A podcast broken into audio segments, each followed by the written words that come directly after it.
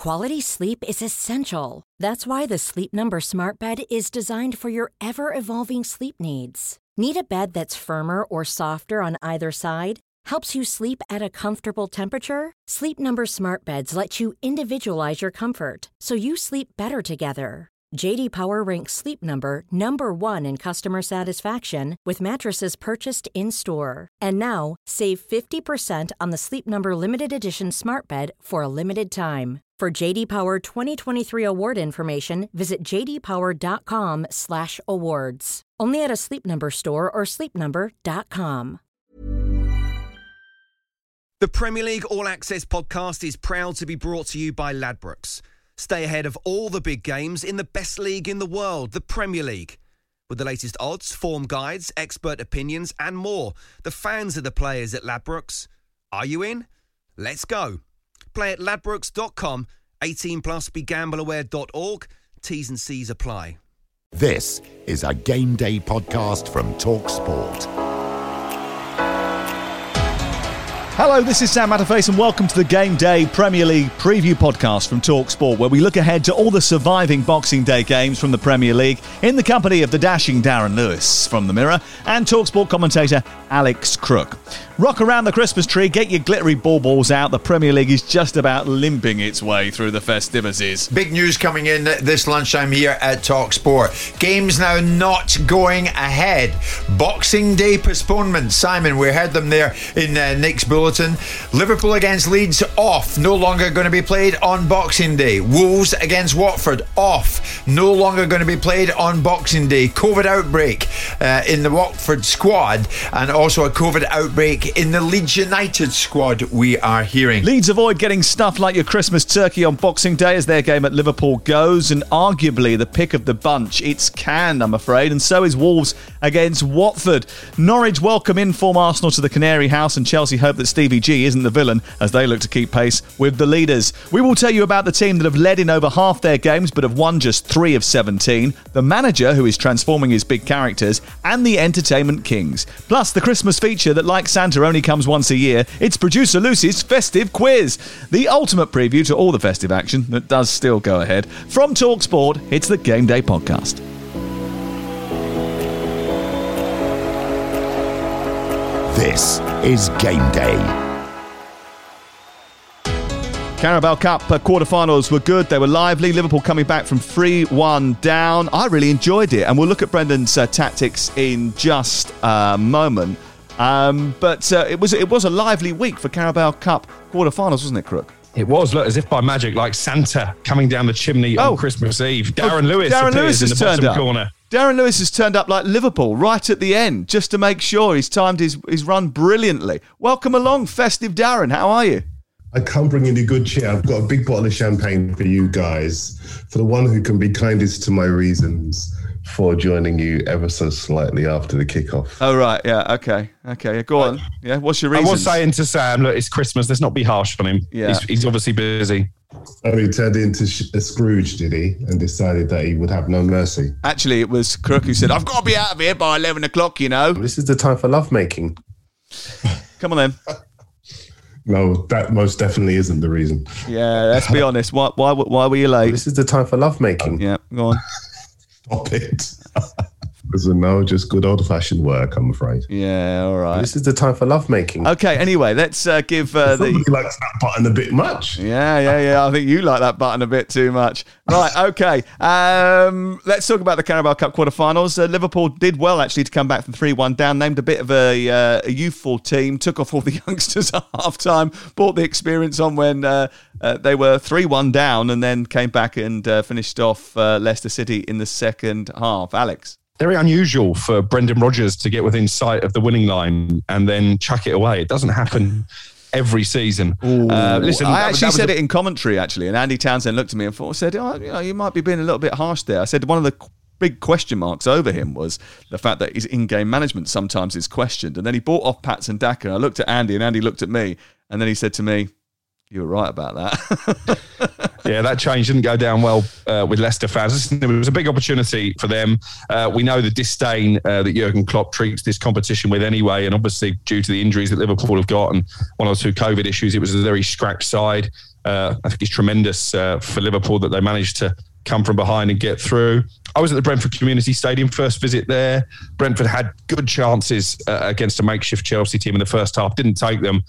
And then Thomas Tuchel really used his change as well, unlike Brendan Rodgers and N'Golo Kanté came on and changed the game. Uh, Reece James off the bench sets up the opener, the own goal from the unfortunate Pontus Jansson. Pulisic wins a penalty converted by Jorginho. And uh, I think in the semi-final draw, Arsenal against Liverpool. Again, if Jurgen Klopp uh, does play the kids, then you've got to fancy Arsenal in that. And Chelsea against Tottenham. Tottenham already rejuvenated under Antonio Conte should be an absolute belter live on Talksport. West Ham Tottenham was uh, a, a, good game, uh, Darren, wasn't it? And Antonio Conte now matched up with Chelsea. But listen, on a serious note, Conte's one of them, Tuchel's another, Gerrard, Henderson, Klopp, Arteta, they're all appealing for help with the fixture list. Why did the FA, the Premier League, the EFL not think about disruption this season and bake in some extra gaps and reduce things like the Carabao Cup semi-finals to just one game, which is now what everybody's asking for? Get rid of FA Cup replays from the start so that where there was a bit more room to manoeuvre. I think it's a really good, valid important question actually because we now are having players come out. Jordan Henderson's been very vocal articulating his concerns about player safety. And that's where we're getting to player and fan safety. We can talk all we want about the fact that we love seeing football over the festive season, but at what cost? And when the players come out, Jordan Henderson, one of the most influential captains in the Premier League, come out and talk about the concerns for player welfare, then we all have to listen people will take their own health into their own hands going into stadia 30 40 50,000 people in capacity stadia over the next couple of weeks but the players appear to have no choice.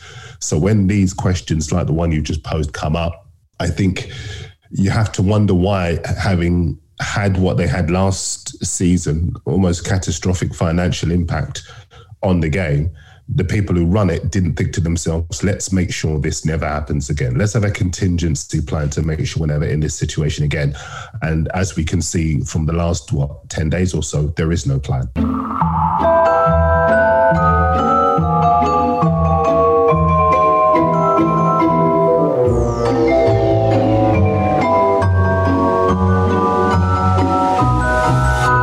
Christmas is about family, and that includes you, the Talksport family. Teemu Pukki's onside, and Teemu Pukki gives Norwich the lead inside six minutes. Smith Rowe goes himself. Oh, wonderful goal from Emil Smith Rowe.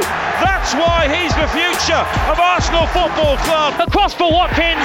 Watkins taps it in. The flag stays down, and that surely is all three points for Aston Villa. And Mason Mount comes up with the opening goal, drives it high beyond Pickford, and Chelsea finally have the breakthrough here. Big radio station for the big festive period.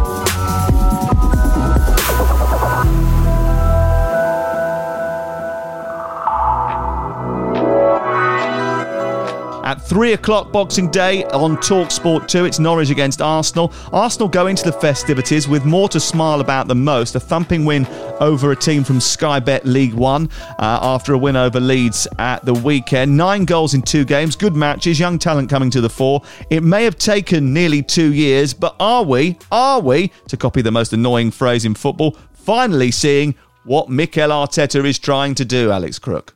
Uh, possibly. We spoke about this in detail on the last Darren Bent's boot room of the year. Obviously, Benty, a massive Arsenal fan. And I put it out there that come the end of the season, they might just look upon uh, Mikel Arteta banishing Pierre-Emerick Aubameyang, stripping him of the captain's armband as a real turning point in their season. Because what I'm seeing now is a united Arsenal, um, a team who are pulling all in the same direction some very talented young players. Another new kid off the production line um, in midweek. Okay, listen, they were playing a League One side. Let's not get carried away by that. I guess the acid test for Arsenal is if they can start picking up results against the teams above them in the table. I think fourth place is up for grabs in the Premier League. I think it could be a straight bun fight between them, uh, Manchester United, and Tottenham. They'll beat Norwich. I'm, I'm, sure of that because they, they beat the teams they should be beating. They still struggle against the more elite sides in the Premier League, and that's something they're going to have to work on in the second half of the campaign.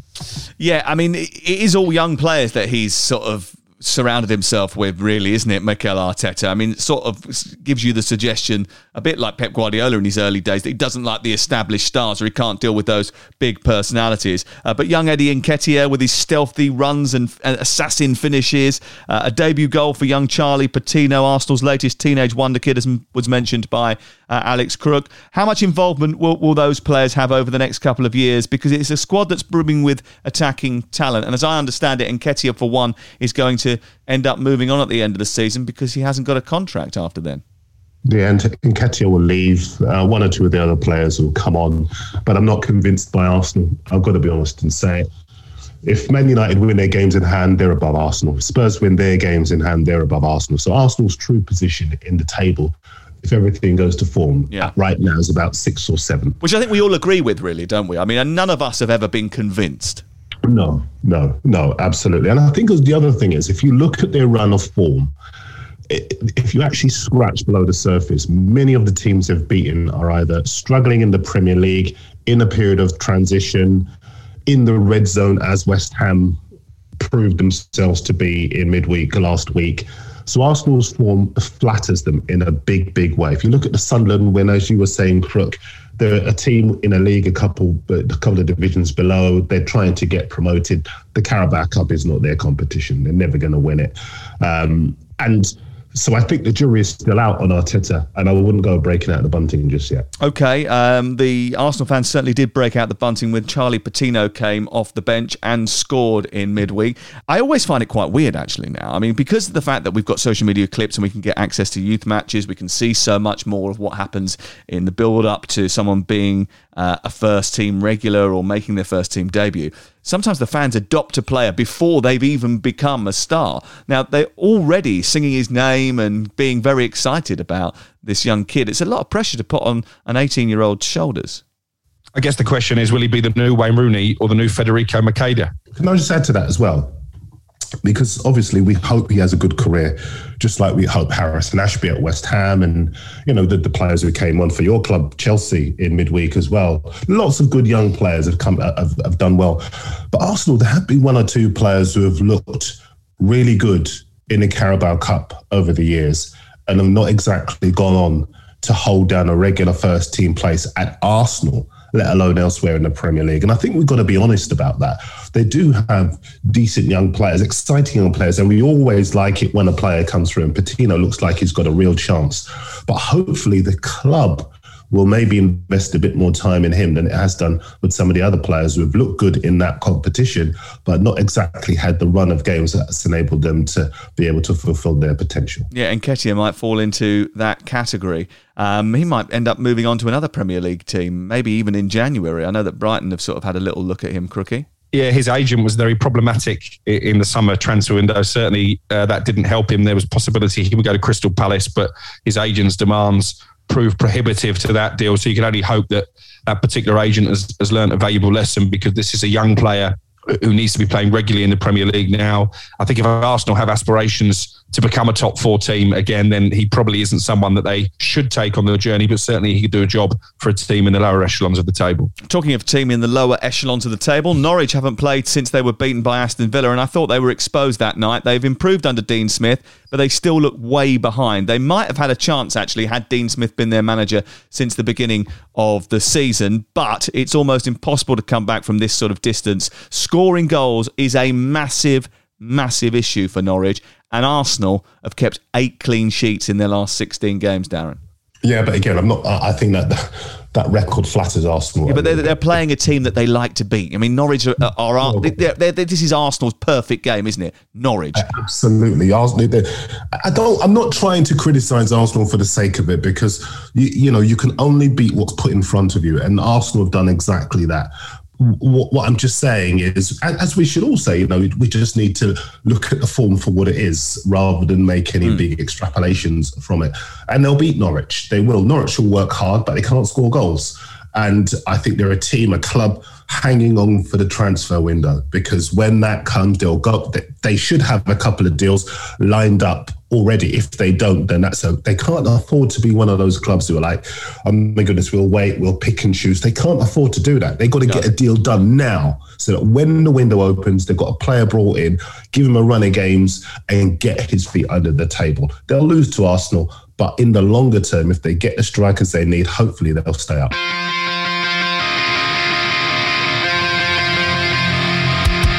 Barkley's coming forward. He finds James. Wide towards Mount. Breaks into the penalty area. And Mason Mount comes up with the opening goal. Drives it high beyond Pickford. Chelsea finally have the breakthrough here at Stamford Bridge. Relief sweeps around the stadium. And yet again, it is Mason Mount who has dug them out of a hole. Chelsea 1, Everton nil. Diligent piece of play from Douglas Luiz. And now an opportunity for Ramsey after Watkins lay off to burst down the middle. Ramsey only up by himself. He's into the penalty area now, though. Oh, and he's found the net. What a run and what a goal for Jacob Ramsey. And Aston Villa have now Villa have it back and they're attacking at the other end. Chukwuemeka surging into the penalty area, angle tight, across for Watkins. Watkins taps it in. The flag stays down, and that surely is all three points for Aston Villa. Jorginho, 13 successful penalties in a row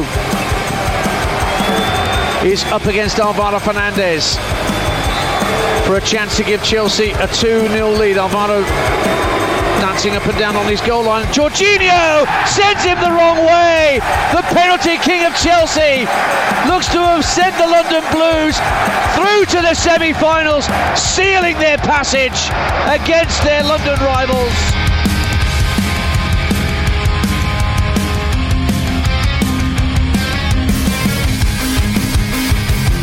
5.30 on Sunday, Aston Villa against Chelsea's live on TalkSport. Now, Chelsea have fallen off the back of Santa's sleigh, struggling to restart their engines. They were top at the end of November. They're now six points behind arch front runners Manchester City. Thomas Tuchel said that his team were the hunters at the start of the season, and they will continue to be the hunters throughout the season. But it's not going to get any easier against a reinvigorated Aston Villa. Obviously, in midweek, you were there, Crook, when they beat Brentford just after uh, playing a, a scratch team. I mean, it really was a lot of fringe players and very young players who no one's ever seen in the first team before. Yeah, and as I said at the, the top of the uh, top of the podcast, Brentford will see it as an opportunity missed. They had two or three golden chances in the first half, didn't take them. Actually, Kepa Arrizabalaga, your favourite goalkeeper, Sam, uh, had a pretty good night for Chelsea. I, I guess the worry for uh, Thomas Tuchel is in the forward areas. Um, it was great for him to have the likes of N'Golo Kanté back available. Kovacic as well got through um, the opening 45 minutes. He did say to me after the game he was hoping that two or three players uh, could be back in training by the end of the week. He wouldn't identify them. I guess Chelsea fans will be hoping that the likes of Havertz, Lukaku, and Werner will be among their ranks because you're right. This is a different Aston Villa uh, than we saw start the season under Dean Smith. They're more defensively resolute. Uh, they look more of a unit. So this will be a, a step up in class for Chelsea, even than what they faced against Brentford in midweek. And their recent Premier League form isn't great. So I think it'll be a tight encounter. Um, right, okay. Uh, let's talk a little bit more about Chelsea. One shot on target against uh, Wolves, Pulisic, Mount, Ziyech. They should have enough weapons to come up with more than that, shouldn't they? Um, Villa, uh, more resolute. Four wins already under Gerrard, and they uh, caused Manchester City and Liverpool frustration, didn't they? You imagine that they'll be able to do the same with Chelsea, don't you? Yeah, um, he, there won't be any change in the way that um, Gerrard approaches the game. He'll go front foot. He'll have his fullbacks bombing forward. This will be a fascinating game because, as we know, Chelsea do like to play with their wingbacks bombing forward, and that's very experienced three at the back. And this is part of the reason why I, I say that few people have sympathy because Kepa is a seventy million pound goalkeeper. Don't drop the ball. um, but obviously, Mendy will be back for this one. What I would say about Chelsea is on paper, that back five, six uh, are, are clearly outstanding. Yeah. But at the moment, they're very leaky. Confidence is very fragile. And I think if there is a good day from a Villa point of view to play them, it's this weekend. Cool fact a crocodile can't stick out its tongue. Also, you can get health insurance for a month or just under a year in some states. United Healthcare short term insurance plans, underwritten by Golden Rule Insurance Company, offer flexible, budget friendly coverage for you. Learn more at uhone.com. Ever catch yourself eating the same flavorless dinner three days in a row? Dreaming of something better? Well, HelloFresh is your guilt-free dream come true, baby. It's me, Keke Palmer. Let's wake up those taste buds with hot, juicy pecan-crusted chicken or garlic butter shrimp scampi. Mm. Hello Fresh. Stop dreaming of all the delicious possibilities and dig in at HelloFresh.com. Let's get this dinner party started.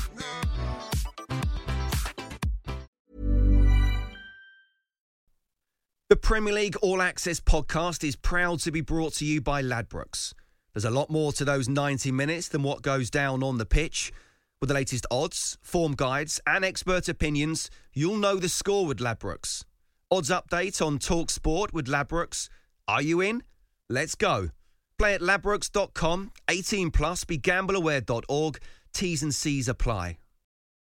Uh, let's get to some more Boxing Day smashers. Three o'clock on Sunday. Manchester City against Leicester. That should be a really good game. Will Phil Foden and Jack Grealish be reintegrated into the Boxing Day clash with Leicester City? Pep wasn't happy about them going out to a late night bar after the 7 0 thrashing of Leeds United. Are they going to come back into the team, Alex? Well, can I just say on that? I know there's been a bit of a row going on on Talk Sport between uh, our resident Manchester City lover, Trevor Sinclair, and Simon Jordan after Mr. Jordan, never one to mince his words, branded Jack Grealish a moron. I think I'm coming down on the Simon Jordan side of the coin on this one because this is not the first offence for Jack Grealish. It probably won't be the last. How many warnings does one player have? He's the most expensive player in the history of Premier League football. He's he's playing for arguably the most demanding manager in the history of Premier League football. We're in a pandemic. We're in a situation where clubs are trying their best to keep players safe, to avoid the spread of infection, to avoid more games being called off and a bigger fixture backlog. What is he thinking? What is what is Phil Foden, who clearly is easily led, as we saw in Iceland? What is he thinking? It's absolutely incredible. And will he come back into the side? I'm not sure he will. I think Pep's comments after the game um, about only picking players who uh, are acting in the right way was a, a, pertinent message to both of those two players, and rightly so. Jack Grealish hasn't pulled up any trees since he became a 100 million pound player. Get your head down, knuckle down. Yeah, no pulling. Hon- honestly, I'm I'm baffled. Yeah, no pulling up of trees, but certainly a few pints were pulled on uh, Tuesday night. Um, so, well, Say, what do you do? What do you do say in that situation then, Darren? Because everybody's allowed to let their hair down, and there's no rules that suggest that you can't go out and have some fun. Well, Guardiola sets very firm boundaries, and the, no player at City is unaware of what those boundaries are. And from me, with my news hat, hat on, Mm. Grealish is somebody who's been in the papers before. We can tiptoe around this, but the fact is that he's so somebody- Foden. He's not the only one. and Foden as well. Both players have been in the news, in the news pages as opposed to the sports pages for the wrong reasons before. So, from a PR perspective, it doesn't do any of their images any favors when they are in this kind of compromising position at all. Forget pandemics and all of that. We that's that's that's it's a side issue. Everyone knows what the current social situation is. These are just basic footballing rules, discipline that at this level you should be able to follow. There are other players that do and can, and clearly in the case of Grealish. So, so hold on. What, what are you saying that they've done wrong? I don't understand. They just went to a bar, didn't they? I mean, you know, Well, no, no, that's a question for you to ask Pep because Pep saw enough in what they did to drop them for a game that they otherwise would have played in. So clearly they had disobeyed an order from Pep and they, they, they turned up as the suggestion appears to be. And I'm only going from what the noises at a City were that they came back and he wasn't happy with them. I'm just playing devil's advocate here, Crook, because people will just sit there and just ask this question. You know, well, he's just gone to a bar. But I, obviously, we have to take into context the social setting and the situation we are in with the variant at the moment and how spreadable it is and how football's trying to protect itself in a little bubble. But also, at this time of year, the fixtures come so fast and furious that it's probably better if you're resting up in between games rather than out celebrating. And, and this is a time when we're all having to make life choices, okay? Because the prime minister hasn't imposed lockdown. But I think he's almost impo- imposed voluntary lockdown. I know people who own pubs and restaurants, and nobody's going to those pubs and restaurants. The hospitality sector is struggling massively because of the messages that are coming out from 10 Downing Street and from the medical advisors. We made a decision, Sam, to cancel our Sunday session stroke boot room night out because we didn't think it was a good idea to risk infection. We didn't think it sent the right message. Okay. We're not paid anywhere near as much money as Jack Grealish, and you might say money shouldn't come into it. But if we're able to make those decisions, then millionaire footballers should be able to think logically for themselves as well. I think it's an absolute disgrace. Far be it for me to be sarcastic, but if the hospitality industry is struggling, they should just invite Jack Grealish and uh, Phil Foden to their pub. I'm sure they'd make a few uh, a few pounds after that visit. Um, right, let's uh, talk about Leicester City, Manchester City's opponents, because Leicester um, would have been, I think, hit quite badly by their defeat in midweek to Liverpool because they started with a strong team, a really strong team. They went for it. They got 3 1 in front. They got 2 0 in front, 3 1 in front uh, against Liverpool. Liverpool and threw those leads both away. Uh, Brendan Rodgers' in game management, we've already questioned. I, I, questioned it during the game because I thought taking Patson Daka off, he may well have been injured. I mean, I think that's the sort of line that they're coming out with, but he didn't look injured. He was causing Liverpool all sorts of problems. But also the switch to a back five to sort of invite Liverpool pressure on was, was a little bit naive, really, because, uh, Darren, there's no way that Leicester, who concede more goals than anybody apart from Norwich City in the league, are going to be able to keep out a team like uh, like Liverpool and also this weekend Manchester City. Yeah, um, I feel for Brendan Rodgers in a way because he's done so much, so many good things at Leicester, and then a result like this one comes around, and people characterise him as someone who always seemed to snatch defeat from the jaws of victory. Crook. But I think as far as uh, sorry, what was that? He's the person who always does it. He's got a bottle in his hand going, bottle job, aren't you?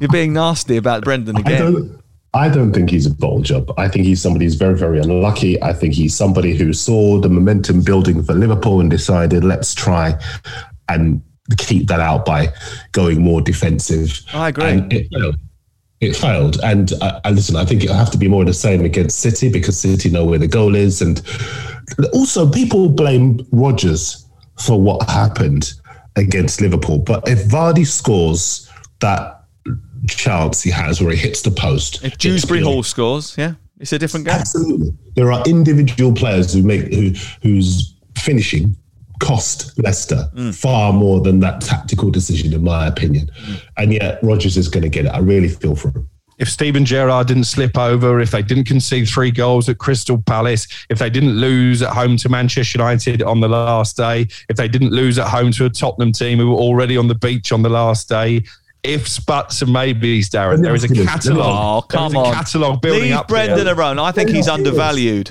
Undervalued. Undervalued. If you had the chance to interview Rodgers Crook, would you actually say to him, "Do you feel you're a bottler"? I think I, I, think I would word it slightly, uh, slightly more pathetically than that. I would probably say that there does seem to be a case for your sides when they get within sight of the winning line. Something goes wrong. How do you legislate for that? And what do you think he'd say? Something goes back? wrong. Would you whip that bottle out of your pocket? Uh, Brendan, uh, what, why do you feel as if you're the uh, footballing equivalent of Annie Power? Um, that could be a question. Oh, don't. I remember when she went down. Oh, cost me a lot of money that did.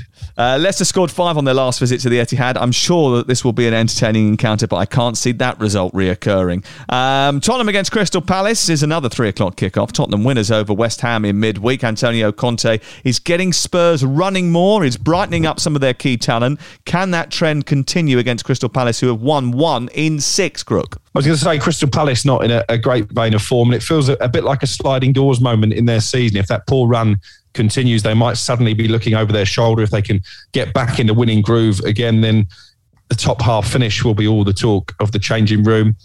I've been impressed with Tottenham uh, with their energy levels against Liverpool at the weekend. They clearly benefited um, from the enforced COVID break. They seem to have a, a fresh vigour uh, about them, and again, better organisation that we expect from Antonio Conte. He put the kiss of death on uh, Eric Dier, didn't he, by saying he's one of the best defenders in the world, and then he made an absolute calamitous error in that game against West Ham. But with every big result they get, and that was a big result against West Ham to get into a semi final, the confidence will build. I think it's going to be an interesting transfer window. Antonio Conte is going to want to try and do some business. You have to make Tottenham favourites going to this. And again, we wouldn't have thought it a few weeks ago, but they are now part of the top four discussion. Yeah, Eric Dier playing quick diagonals over the top of defences, a, a different approach from him, and obviously instigated by Antonio Conte. It's clear that he wants a more intense, feistier Tottenham Hotspur that are a little bit more direct.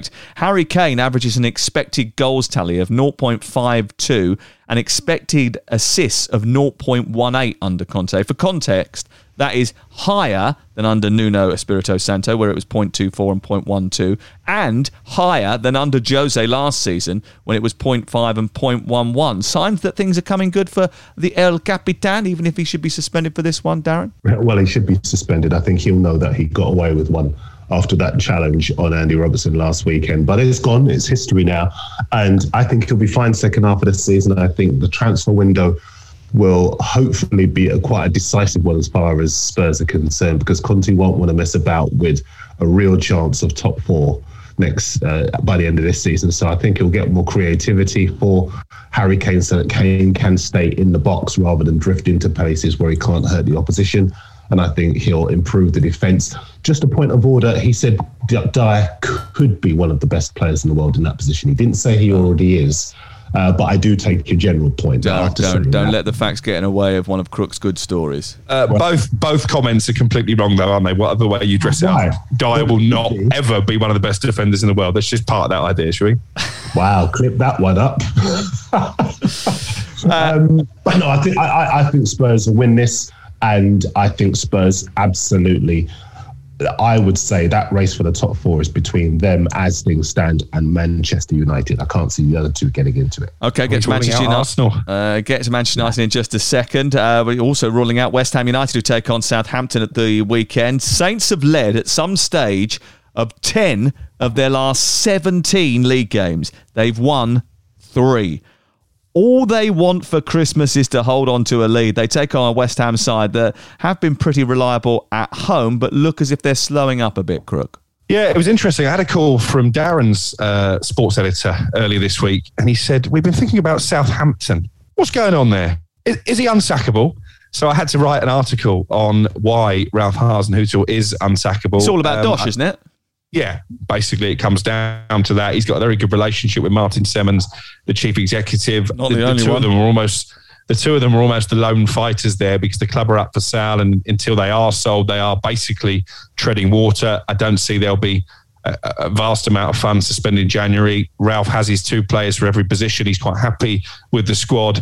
But you mentioned it in, in, in commentary a, a, couple of weeks ago. He just can't hold on to a lead. You wouldn't trust him to walk your dog. 73 points, I think, dropped from winning positions now since he took over. As long as that continues, it is a problem. I also spoke to Jason Dodd, their former captain, who knows a thing or two about relegation survival battles, and, and he expects Southampton to finish in the bottom six. I think that's probably about right.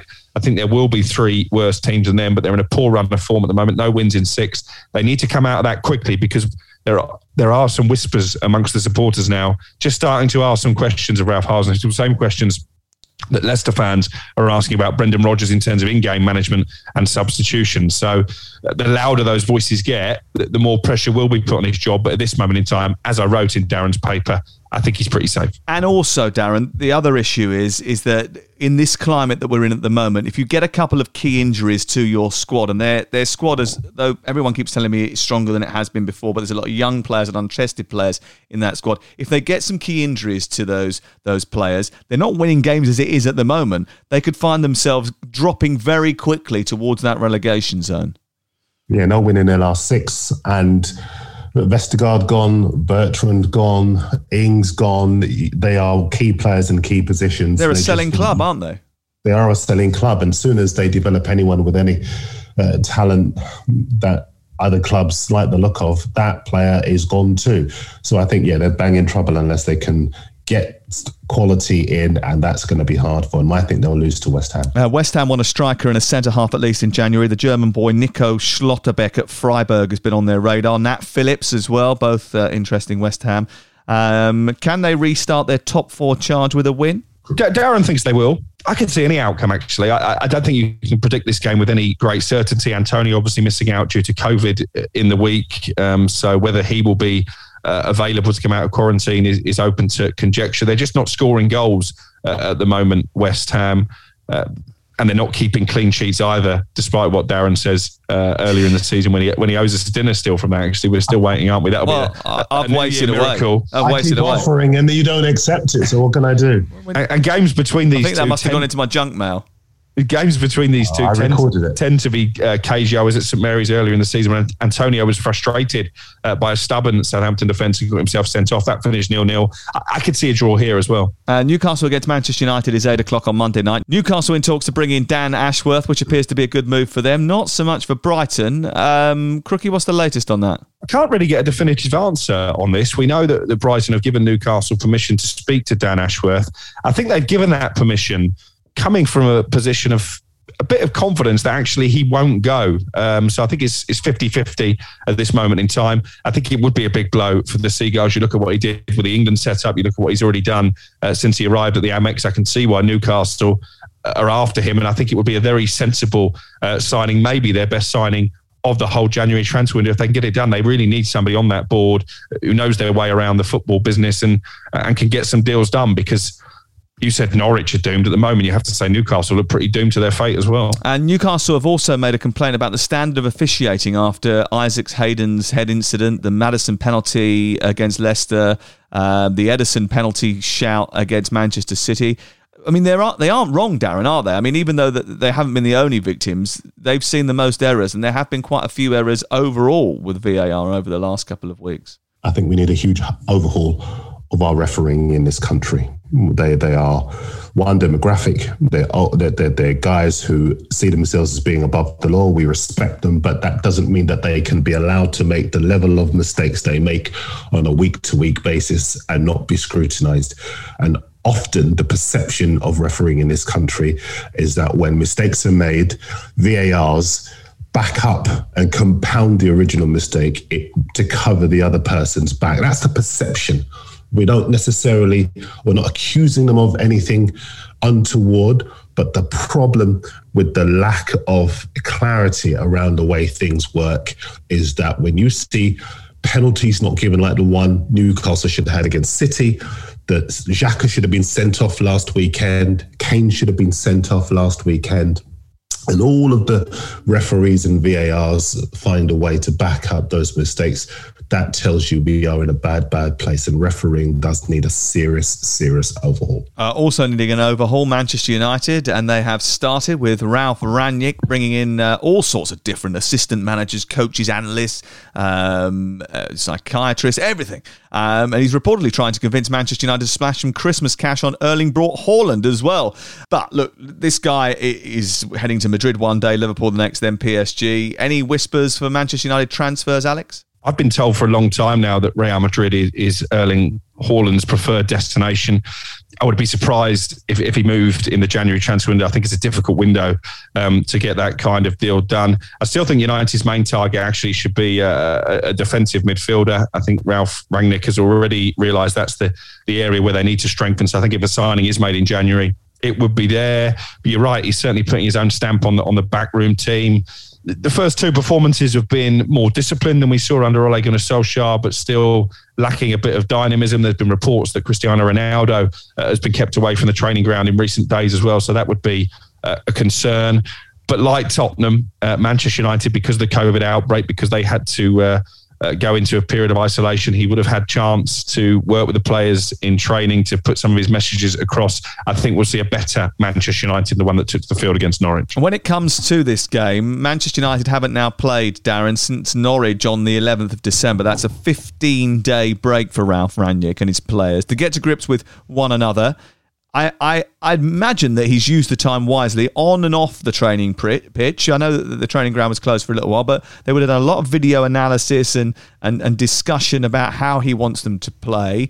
And they're taking the field against the third most open team in the league behind Norwich and Leeds United. Yeah, I, I think I don't think it'll be a problem. Uh, this gap since they last played, I think it'll actually be a benefit. We saw the benefit it had to Spurs, their improved fitness the better organisation. They impressed a lot of people last weekend against Liverpool. I'd be surprised if we didn't see a similar level of improvement from United as well. Okay, uh, let's get to the feature, the main feature of the day.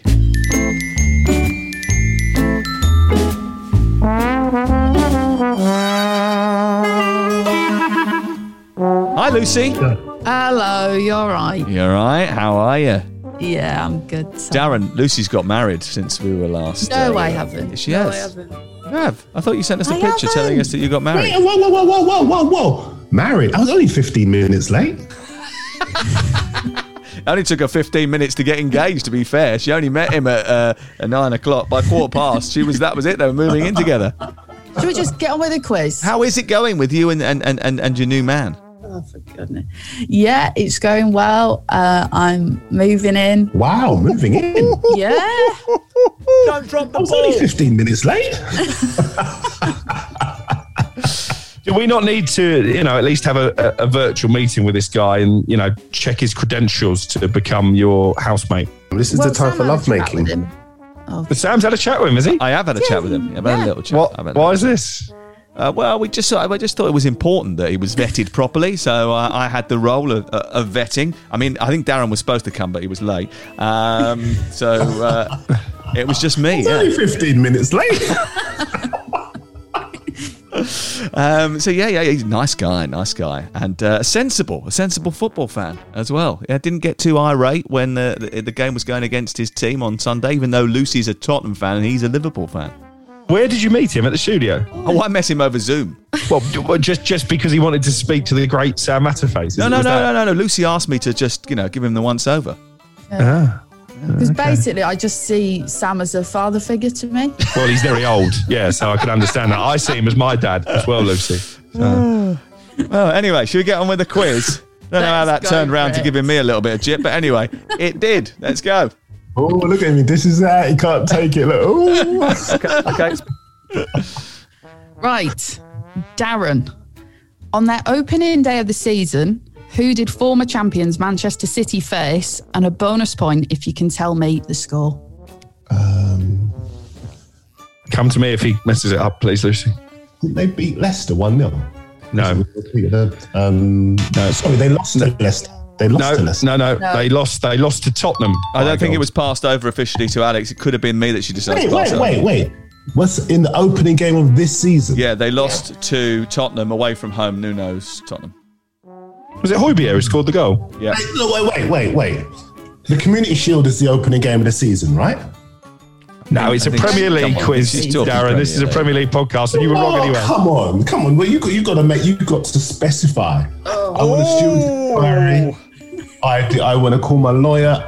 I I Lucy, that's a point for Crook. I think you're fine. They've all been complaining they wanted entertaining football. You got that tonight. Well, you lost. You lost. Right, I'm gonna. I'll, I'll Crook. I'll give you a point. Thank you. Darren, I'll go easy on you. I'll work with other questions. Okay. all right. Thank you. Sam, Yes. if we take the Premier League table currently at the time of recording, can you tell me how many points 10th place Aston Villa currently have? 21. Close, but not correct. Darren. Stop Googling. I actually. Look at him. Look at him. Look, he's losing his mouth. 22? Correct. 22. Oh, right, dear. Crook. Here we go. So I'm having quite a few people over for Christmas this year, and I've got myself a six and a half kg turkey. But, but, is the question. but, how many? how many turkeys would I need to equate to the same weight as Liverpool's Mo Salah?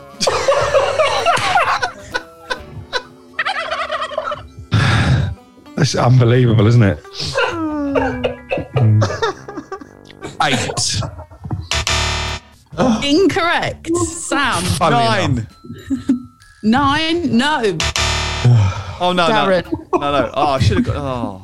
oh, can I just thank you, Lucy, for providing us with the expression on Crook's face when you started that question. oh dear. I'm gonna. I just, you know what? I don't even care. Eleven. Correct. It is 11. 11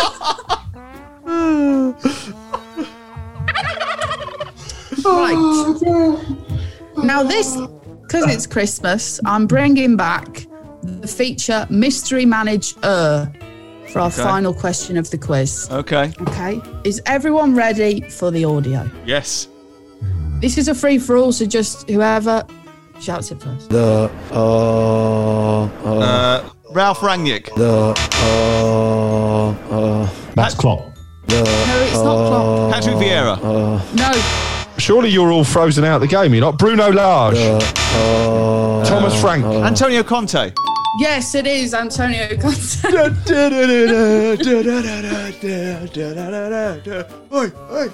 Yeah, but how many turkeys does he weigh?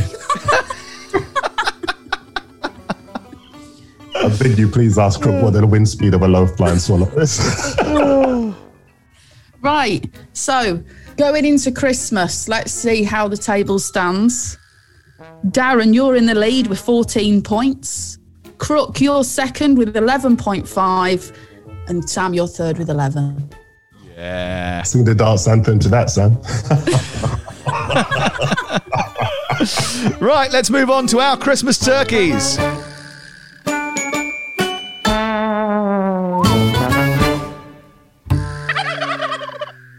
Yes, the uh, two games that uh, probably will get least attention over the course of the Christmas period Burnley against Everton, and the one that we're sending Crook to, Brighton against Brentford. Um, let's uh, start with a three o'clock Boxing Day game between Burnley and Everton. Four of Burnley's last five have ended in a draw. The way things are going for Rafa, that would probably seem like a good result. He's still the favourite to be the next manager sacked, right, Crook? Uh, yeah, and you, and you can understand why when you look at their recent run of form. They're eight points above Burnley, who currently occupy the final relegation place. To put that into context, they're also eight points behind sixth place Manchester United. So again, uh, a sliding doors moment for them over the festive period. I think Dominic Calvert-Lewin is not too far away from making his comeback. That will clearly be um, a massive boost for Everton. But you look at the games they've got to come. There's some winnable fixtures here: Burnley away, Newcastle at home, uh, Brighton at home. Then they go to Hull in the FA Cup. So this feels like a key stage of the season for the under pressure Benitez. Yeah, Everton remarkably have won four home games, but they've won just one a match in their last 11 in all competitions at all venues. This is a team in need of a lift, and they might get it because they're slightly more stingy than Burnley, whose problem weirdly had been conceding goals, Darren, but themselves, they've tightened up a little bit in the last few uh, games. This has got nil-nil, 1-1 written all over it for me. Spot on. They don't win that many, but they've drawn quite a few. Uh, seven of their last 11 games they've drawn. They've only won one. Lots of people see them as an easy three points and they come unstuck and they, and they end up frustrated that they've not managed to, to uh, come away with the points. And I can see that being the case again here. This isn't an opportunity for Everton to get back on the bike.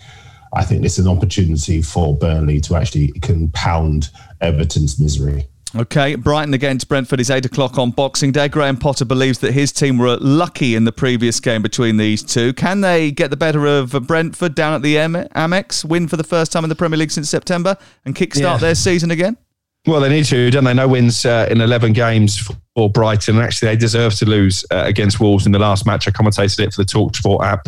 It was a comfortable 1 0 win, as comfortable a 1 0 win uh, away from home as you will see. As you mentioned there, they did get the late winner um, in the game at the Brentford Community Stadium. So Brentford uh, will want to try and get their revenge. These two are fairly comfortable, I think, despite the fact that they both struggled for wins of late. They're nine points clear of the relegation places. I spoke to Solly March at Brighton a couple of weeks ago, and he was saying that a top half finish is their aim this season. He said, Talk of Europe is fanciful, but in order to get into the top half of the table, this is the type of fixture they really need to win. I will say, uh, Brighton fans and probably Brentford count- counterparts as well, very unhappy with the eight o'clock kickoff on Boxing Day. No trains, as we know, on Boxing Day. This is another example uh, of the Premier League certainly not putting fans first. Uh, Brighton a bit uh, light in the squad department, something that Graham Potter says he wants to rectify in the January transfer window. Dunk could be back for the Palace game, although that's an outside chance, apparently. Uh, looking probably at mid to late January for him.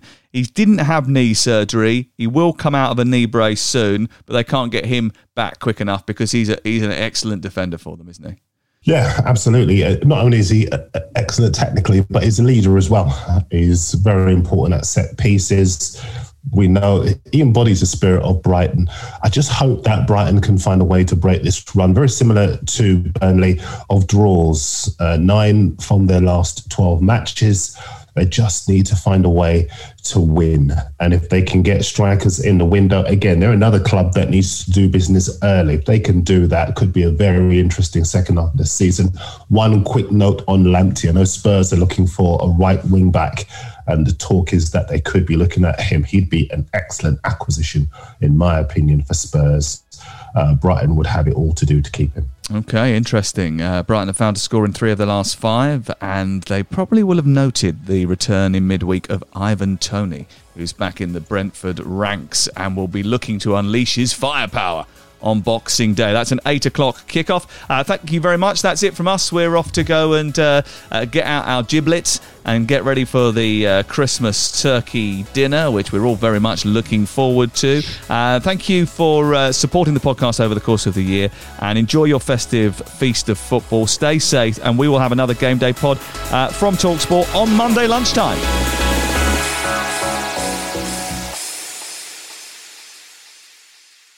The Premier League All Access podcast is proud to be brought to you by Ladbrokes. The latest odds, we set them. Form guides, we've got them. Expert opinions, we share them. The best fans in the world deserve the best. Be match day ready before the whistle blows with Ladbrokes. Odds update on Talk Sport with Ladbrokes. Are you in? Let's go. Play at ladbrokes.com. 18 plus. BeGambleAware.org. T's and C's apply. Ever catch yourself eating the same flavorless dinner three days in a row? Dreaming of something better? Well, HelloFresh is your guilt free dream come true, baby. It's me, Keke Palmer. Let's wake up those taste buds with hot, juicy pecan crusted chicken or garlic butter shrimp scampi. Mm. Hello Fresh. Stop dreaming of all the delicious possibilities and dig in at HelloFresh.com. Let's get this dinner party started.